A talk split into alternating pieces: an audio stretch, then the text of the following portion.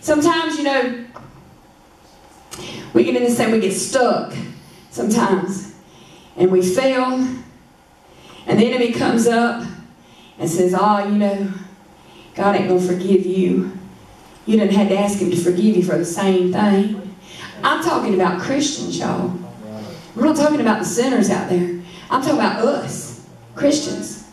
Have you sinned since you became saved?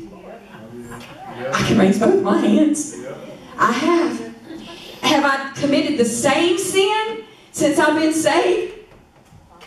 Can't we all probably say yes? But then the enemy wants to come to you and say, ah, oh, you know, God, you know, he, he's getting a little tired of you asking him the same thing over and over again. You know, you, you, he's going to forgive you, but how long do you think he's going to have mercy? The Bible teaches me in the book of Psalms that his mercy endures how long? Forever. Forever. His mercy endures forever. And he will forgive me as many times as I need him to forgive me. Why? Because of his love and his mercy that he has shown into my life and that He has reconciled me to Himself. And here's the kicker He knows my heart. Amen. That's right. Right? He knows your heart. He knows that you don't have the intention to go out there and commit a sin. Hello? Amen. That's right. And that's the key right there the intention of the heart. There is always space for a new beginning. There is always space. I've had people come to me and say, Well, Pastor Karen, you know, I was saved and I went back out into the world and I got into this mess and I come back to the Lord and, and I rededicated my life and things were good, but I went back out again and here I'm on my third or fourth time. Pastor Karen, do you really think God would love me enough to forgive me and take me back? I take him to the Word. The Word says that God says that He should He cares enough of us that He does that none should perish, but that all should come to the acknowledgement of Him. Amen? So the Word tells me that it doesn't matter. The Bible tells me also that He is married to the backslider. That means that He is constantly wooing us. We was talking about it in Sunday school this morning. Amen. Amen. That how that when, when we know the things of God, when we get out there where we ain't supposed to be, we got this little voice in the back of our head going, hey, hey, hey, hey. You know you ain't supposed to be doing this. Right. That's right. So that lets me know that God does not leave us. He tarries with us. How many believes He leaves at 99? he leaves that 99 and he goes after that one that is that one that the devil is trying to pull back out into the world and pull back out of church and pull back into the bars and pull back into the world. Jesus leaves the 99 that are here and he goes out after that one to bring that one back to him. Come on now, help me. To reconcile him, to reconcile her back to him because he loves us. Yes, he does. Thank you, Lord. A new start, a new beginning. It's not in the physical place that you can start over. Right. Hear me with what I'm about to say. This is deep. It is in the spiritual where you start over. I've heard people say, well, if I can go into a different town, I can start over. Well, they get into that different town where they don't know nobody and they doing better, but then they soon realize that everything they left behind, the drugs and the alcohol and all of that, is still in that same city, still in another city, just a different place, a different channel, but the same sin. And they realize it because they can't do it in themselves. They're trying to make that change. Listen to what I'm saying. They're trying to make that change on their own. They're trying to, to, to restart their life. And it's all good. I'm not saying it's bad to do that, but that won't complete it. The only thing that will complete that change and complete that restart is not that you just change partners or change where you're at, but you've got to allow your heart to I can't get this out fast enough. Uh, you've got to allow your heart to be changed by Jesus Christ. And when He changes the heart, the rest of the stuff around you uh, will fall into place uh, because you have become a new creation in Christ Jesus. Woo, hallelujah. Praise the Lord. He said, I'm going to do a new thing. No matter how low you may get spiritually, God says, I want to pick you up and give you a jolt.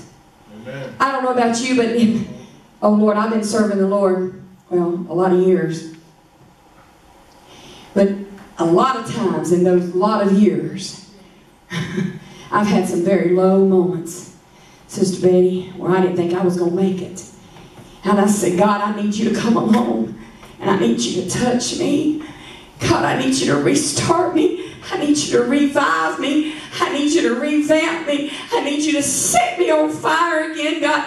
Don't let me sit here and die, God, but make me strong again and help me. I knew where my help came from. Uh, my help came from the Lord. I cried unto the Lord, and He heard my cry. And I spoke to my soul, and I said, Soul, why are you cast down? Uh, be thou joyful in the Lord. Yeah. And we remind ourselves that God, I need you today more than I have ever needed you. I got to keep going back to the cross. Going back to the cross. I got to keep living in obedience to God and His Word. And as I do that every day, it will yield new beginnings in my life. It's not just about being a new creation, it's about new beginnings, new people to witness to, new people to talk to, new things that you can do for the kingdom of God. Don't do the same thing today that you did yesterday for the kingdom of God. Do what you did yesterday and do something in addition to what you did yesterday for the kingdom of God. Allow God to give new openings and new beginnings to you. If He's calling you to teach, then teach. If He's calling you to lead, lead. If He's calling you to preach, preach. If He's calling you to witness, witness. If He's calling you to encourage, encourage. Let new beginnings take place every day in your life. Get a new, a fresh beginning. It's like fresh fruit. Don't go to the table and eat a bad banana that's nasty. Unless you're going to make banana pudding out of it. When you can have a fresh one that tastes so much better. Get a fresh, a fresh part of Jesus. Amen. Glory. Hallelujah. Hallelujah. Maybe this message was for me, but I believe it was for others too. Get a new beginning that day of Christ in your life. Amen. Amen. A new beginning. You know, I had somebody come to me the other day and said, You know, Pastor Karen, I done, God saved me, and they don't go here, but they go to another church, but I'm good friends with them. And God brought them off of drugs, and they said, But you know what? I messed up last week. I went back and I, and I did some things I shouldn't have done. And the only thing that I felt to say to this girl was, God will give you a U turn if you'll take it. Amen. That's right. I said, take the U turn. God will give you a U turn. He will allow you to make a U turn. I said, so you need to go up there. It's not against the law. In some places it is, but in God's book it's not.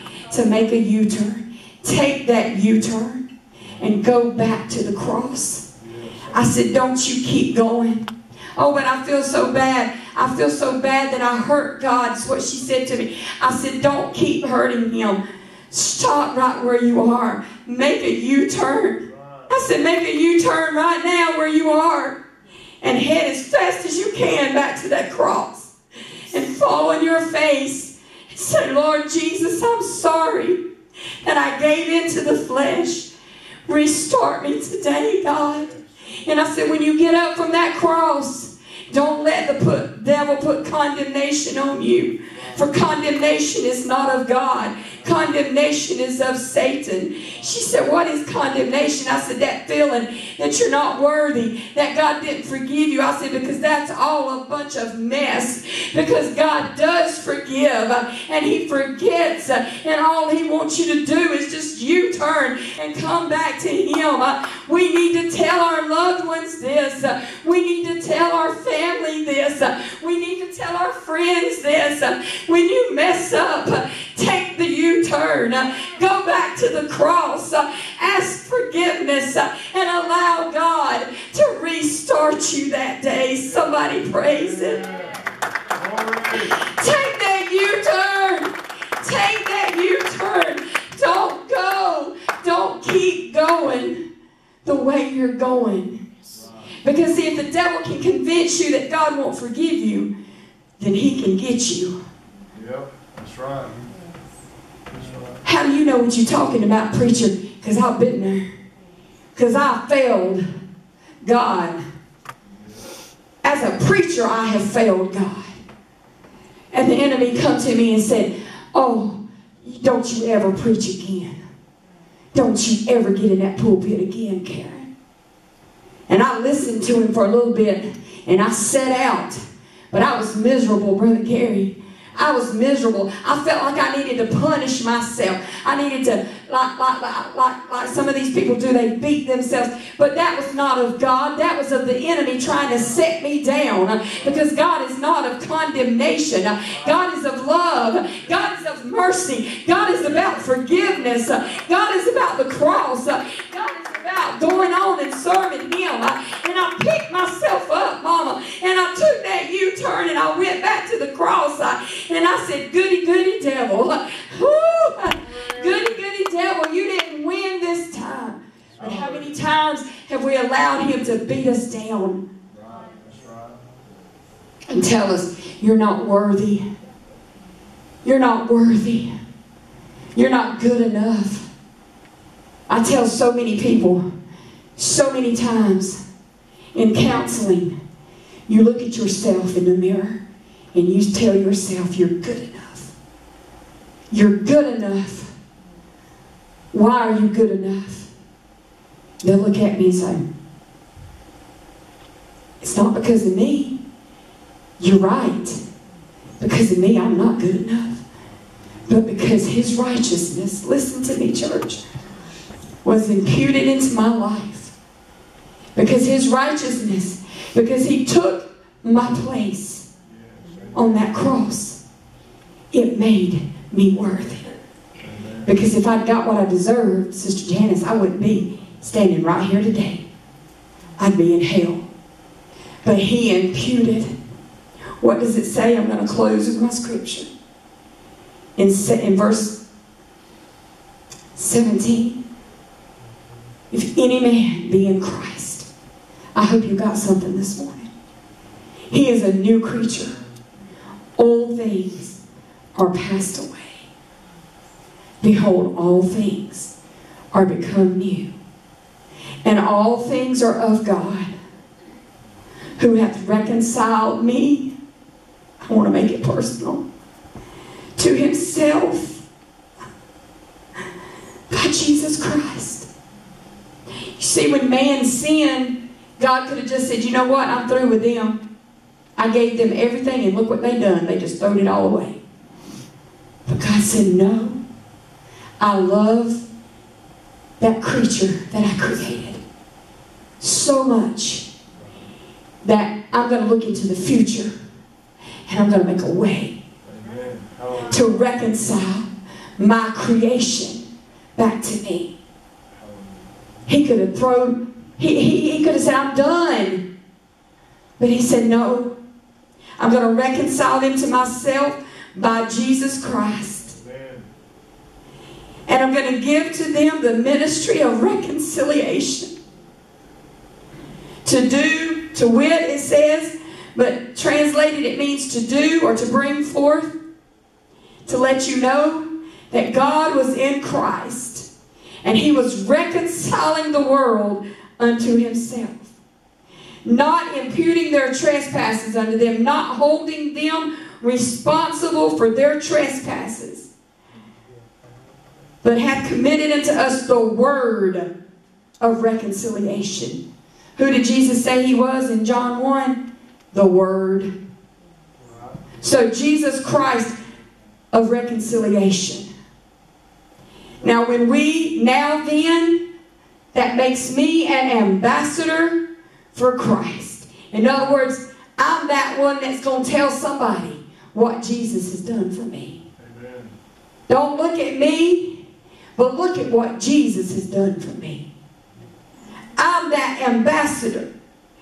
As though God did beseech me, you by us, that we pray you in Christ's stead be reconciled to God. For he hath made him to be sin for us. Don't misstrew what I'm saying there. Jesus Christ, there's a lot of them out there that teach today that he became a sinner on the cross. Wrong answer. If you ever hear a preacher say that, it's time to change the channel. Because Jesus Christ did not become a sinner, That's right. but he took upon himself our sin. He took upon himself our sin because he knew no sin that we might be made the righteousness of God Hallelujah. in Him. Hallelujah. Praise God. Thank you, Praise God. Thank you, Jesus. Praise God. Woo! Hallelujah. Praise God. I am who I am because of Jesus Christ. And every morning when I get up and I look in the mirror, scares me sometimes, but I look in the mirror. And then what they call that looking glass. What they used to, older timers used to call it that looking glass. I look in the mirror and I say to myself, Karen, you are worthy. Karen, you are enough today. Because you are exactly the creation of Jesus Christ Himself. Now go out there, Karen, today and be who you are in Christ. Show the world today. Show that woman at Walmart. Show that woman at the drive through that messes up your food. Show that woman at Walmart that breaks in front of you. Show that woman at Walmart that treats you bad who I am. Show the love of Christ. Be that woman of God today that you can be.